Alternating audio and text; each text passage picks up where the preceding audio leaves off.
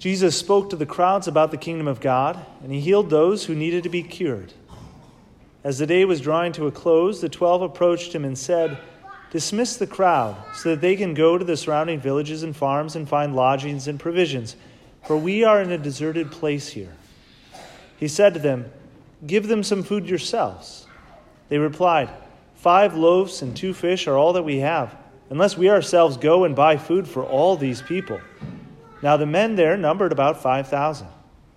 Then he said to his disciples, Have them sit down in groups of about 50.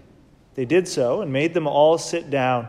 Then, taking the five loaves and the two fish, and looking up to heaven, he said the blessing over them, broke them, and gave them to the disciples and set before the crowd. They all ate and were satisfied.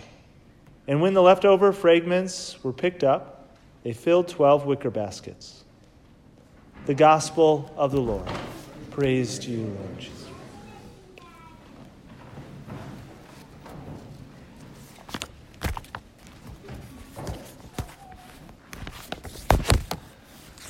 One of the funny things about being a human is that no matter what, we're never satisfied. We're always hungry. Now, certain moments we might be satisfied, right?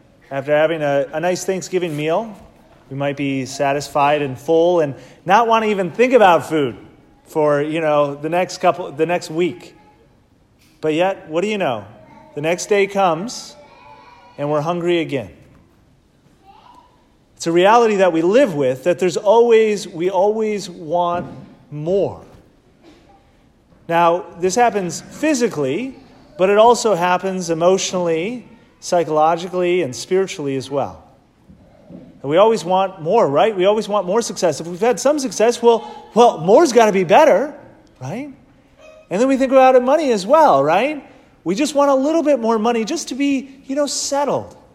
And then we just want a little bit more, right? A little bit more. If this much is good, then more's got to be even better. But it's funny is that often spiritually we don't see it that way. Spiritually, we're just like, well, what's the bare necessity, right? What do I really need? Well, I'll be just fine, right? We don't always notice the consequences right away. But just like we are physically hungry, we're spiritually hungry. And we recognize that within the world, that the world is not being fed spiritually. And so it's very much, uh, I feel like, a similar situation that Jesus talks about today. Jesus is out teaching and, and curing, and then the day draws to an end, and, and they acknowledge that they're in a deserted place deserted place without an abundance of food there. And the people are hungry, right? They're hungry spiritually, and in this case also physically. And it's a deserted place, and for us, when we're spiritually hungry, we can seek for it in many distorted ways. And what would we call that? We would call that sin, right? Where we try to fill up certain parts of us that are meant to be filled up by God, but instead we seek it out in other ways. That's sin, right? Where we turn away from God and we say, Well, God, I know that you have my good in mind, but I don't really trust you right now. Instead, I'm going to pursue these other things. Right? And so, how do we help ourselves, help the world, help ourselves to be satisfied, to live in a satisfied state. Well, the unfortunate thing is that, unfortunately, we'll never be able to be fully satisfied, even spiritually, even if we do all of the right things. Uh, we see it within the saints that even though that the saints lived perfect lives, they still weren't fully spiritually satisfied. And why? Well, because we're living here on earth. And so we're not fully satisfied. We'll always be longing to a certain degree for God and to be fully united with Him, which only can happen in heaven. Okay? But that doesn't mean that we can't be satisfied to a degree. It's like, um, again, I think eating food is a good example. You can be satisfied and content with food even though that you know that you're going to be hungry in another, you know, six hours. That doesn't mean that it, it wasn't helpful in the moment, right? Which is very different than just not eating and say, well, I'm going to be hungry later, so I might as well not eat.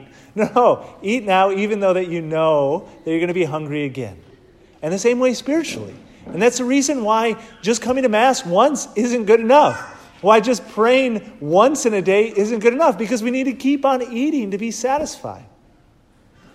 Well, Jesus today feeds the 5,000 through this beautiful miracle of the apostles just giving five loaves and two fish. They don't give enough to feed the 5,000. And a lot of the times, we don't give enough to feed our soul. But if we unite it to Jesus Christ, He transforms it into something that, as He says at the end, right? They sat down, they ate. He, he, he looked up, He blessed it. They sat down, they ate, and were satisfied. And there was even extra left over after. Why? Well, it wasn't because the apostles gave such a great gift, right? Oh, five loaves and two fish. They were really generous with that. But no, it was because they, you, they gave it to Jesus, and that through the work of the Holy Spirit, this miracle took place. Right? And similarly, God wants to do the same thing in our life. He wants to satisfy us spiritually. And so that's the reason why He gave us the church. That's the reason why He's given us the Mass, and most especially within that, the Eucharist. We talk about the Eucharist being the source and summit of our faith. It is. If the Eucharist is Jesus Christ, it is the source and summit of our faith. We can't get anything higher, right? There's no better prayer, but also everything in our life, in our spiritual life, flows from the Eucharist, which includes both the Mass and again the reception of the Eucharist. So, how do we make uh, it more satisfying? Well, Again, I'll give uh, one last thing to just that we are hungry. Um, I unfortunately hear it on occasion. I'm sure you've probably heard it as well uh, uh, that certain people have left uh, the church, left Catholicism, right? Stopped going to Mass. And what uh, one of the common phrases, one of the common reasons why is because they say, well, I just wasn't satisfied, right? I went there and I prayed and I still felt empty. You know, and I found uh, satisfaction or kind of being filled at another parish or another church, even, right?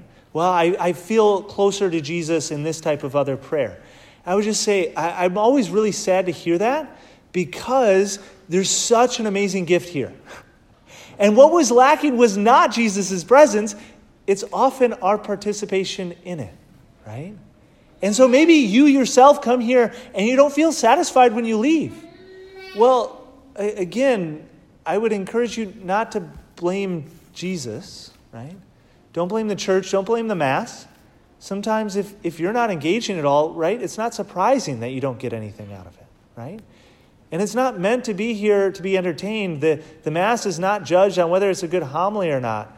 It's judged on how we engage and pray and join ourselves to Jesus Christ in the Eucharist. So I'll give you one story. Uh, from my own life in the way that uh, this has worked beautifully. Now, I, I, grew up Catholic, right? I grew up going to Mass, and I hated going to Mass. And I didn't really engage ever. And you know what? I didn't get much out of Mass, ever. Um, but when I went to college, uh, I went to the United States Naval Academy in Annapolis, and uh, the plebe summer is kind of a, a boot camp type uh, deal, which was difficult. But then after getting out of that, you don't really get out of that. Then you start the academic year, and as a freshman, you're just, you're a plebe, and you're just, everybody treats you like crap, and you're kind of hazed, although they don't call it hazing. Uh, but there's a type of, you know, kind of pressure and everything else, and extra obligations, and there's certain rules. I couldn't listen to music or watch movies or take naps. And I felt like I wasn't really treated as a human being most of the time, right? And so often in that higher pressure, if you've ever experienced it, I'm sure all of you have, when there's a lot of obligations and pressures and all these things on you, it's often not the happiest time of your life, right? And so that first freshman year was really difficult. It just so many different obligations. And so one of the days, uh, one of the priests who was there, uh, Bishop Muhm, who was actually a chaplain, now he's He's the bishop, or auxiliary bishop of the Archdiocese for Military Services. And he actually mentioned that there was daily mass. And so I was like, hey, why not? And so I actually started going to daily mass partly to get out of the environment of everything else. I just went to get away, to feel like a human being for a little bit, and, and actually, quite honestly, quite often just to close my eyes and take a little nap, okay? So it wasn't because I was going for such great holy reasons or going to pray, but I was showing up. And at certain times, I was making a sacrifice to go. One of the days, a few months in, I was walking out of Mass and I was going to a class, I was going to class like normal, and I noticed that I was grinning ear to ear. just a giant grin on my face. And it was one of these moments of just kind of out of body, like, wait, why am I smiling right now? Because again, it, it was not the happiest year of my life, okay? And, uh, and I just noticed I was smiling. I was like, well, what did I do differently today? And there wasn't anything different about my morning. You know, it was a normal, crappy, plebe year freshman grind. And I was going to a class that I didn't like. I was like, well, why am I smiling? And just as soon as I kind of ruled out those other things, it clicked. And I just was very clear that I was smiling. I was, I was satisfied. I was joyful because I received Jesus in the Eucharist. Now, at that point in my life, I did not understand what that meant. I, even though that I grew up Catholic, I, would not, I did not believe in the Eucharist, that the Eucharist was the body, blood, soul, and divinity of Jesus Christ. I would not have been able to say that, nor did I really believe that, and I didn't really think that. But yet, God gave me a specific moment in that to realize that there was something more going on at Mass than just an opportunity to take a nap. There was something more there. There was something that actually gave, that actually could satisfy my desires in life. I realized that I was hungry, right? I was pursuing, uh, part of the reason why I went to the Naval Academy wasn't because I wanted to serve the country, it was because I, I wanted to go to a good college so that I could get a good job and make good money, right? And be successful in life. And that's what I thought would be ha- make my happiness. But as I started to look around at the people who were successful, who had a lot of money, they weren't the happiest people that I had met. They didn't necessarily have great lives. And it started to kind of challenge me of what am I pursuing in life? what is happiness? How can I be satisfied?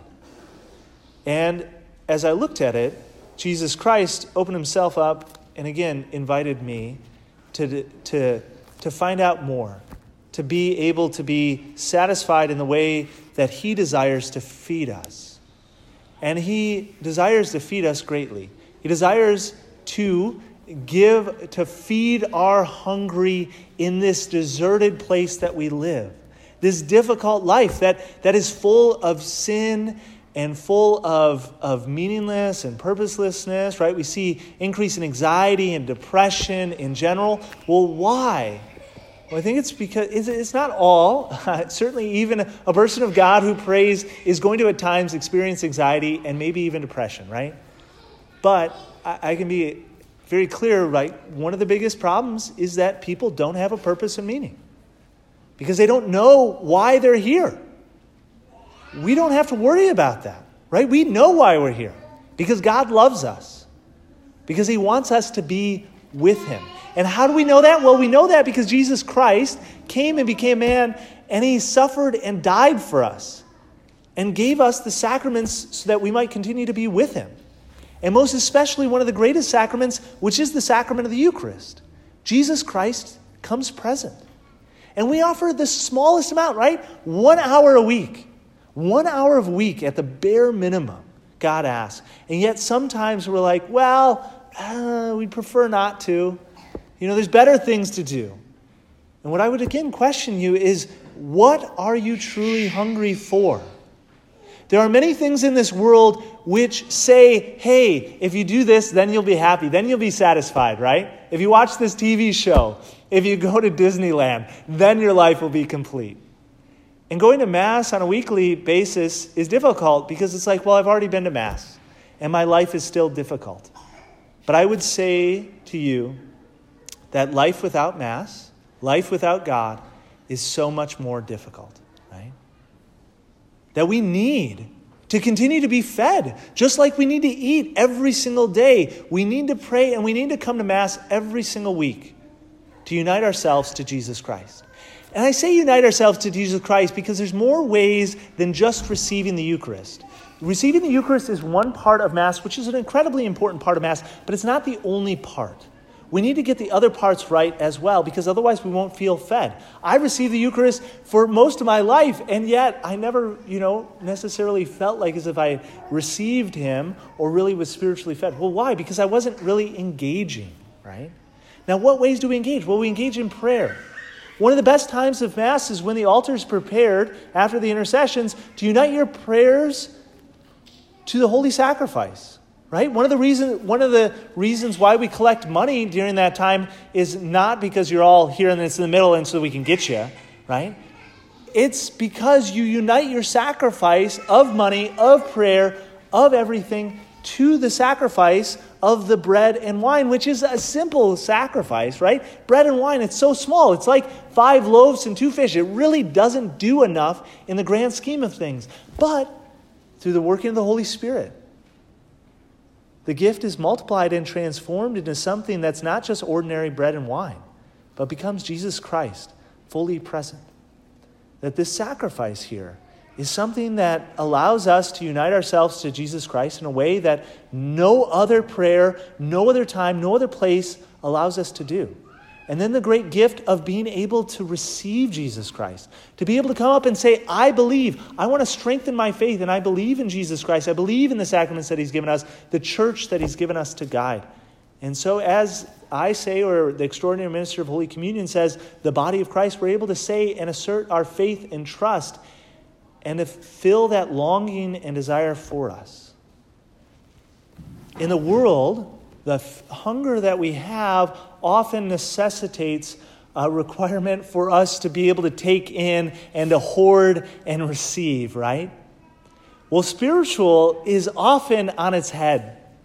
And actually, the spiritual response to spiritual hunger is not to just sit here and to try to consume more and judge the Mass just on what you receive, maybe through the homily or, or what you specifically receive, but the spiritual is actually turned upside down. The way that we fill ourselves spiritually is, in fact, by giving our life away. Now, that's counterintuitive. But if you want the Mass to be something that fills you spiritually, you need to give of your life into it. You need to give that small gift of bread and wine, the small gift of the five loaves and two fish. And then God transforms it. And so let us allow this Eucharist, this amazing gift that Jesus Christ has given us, the greatest gift, the source and summit of our faith, to be that thing which feeds us. We're all hungry. Yes. Let us come here to Jesus Christ to be filled in the only way that we can truly be filled spiritually for our soul in the way that we've been made.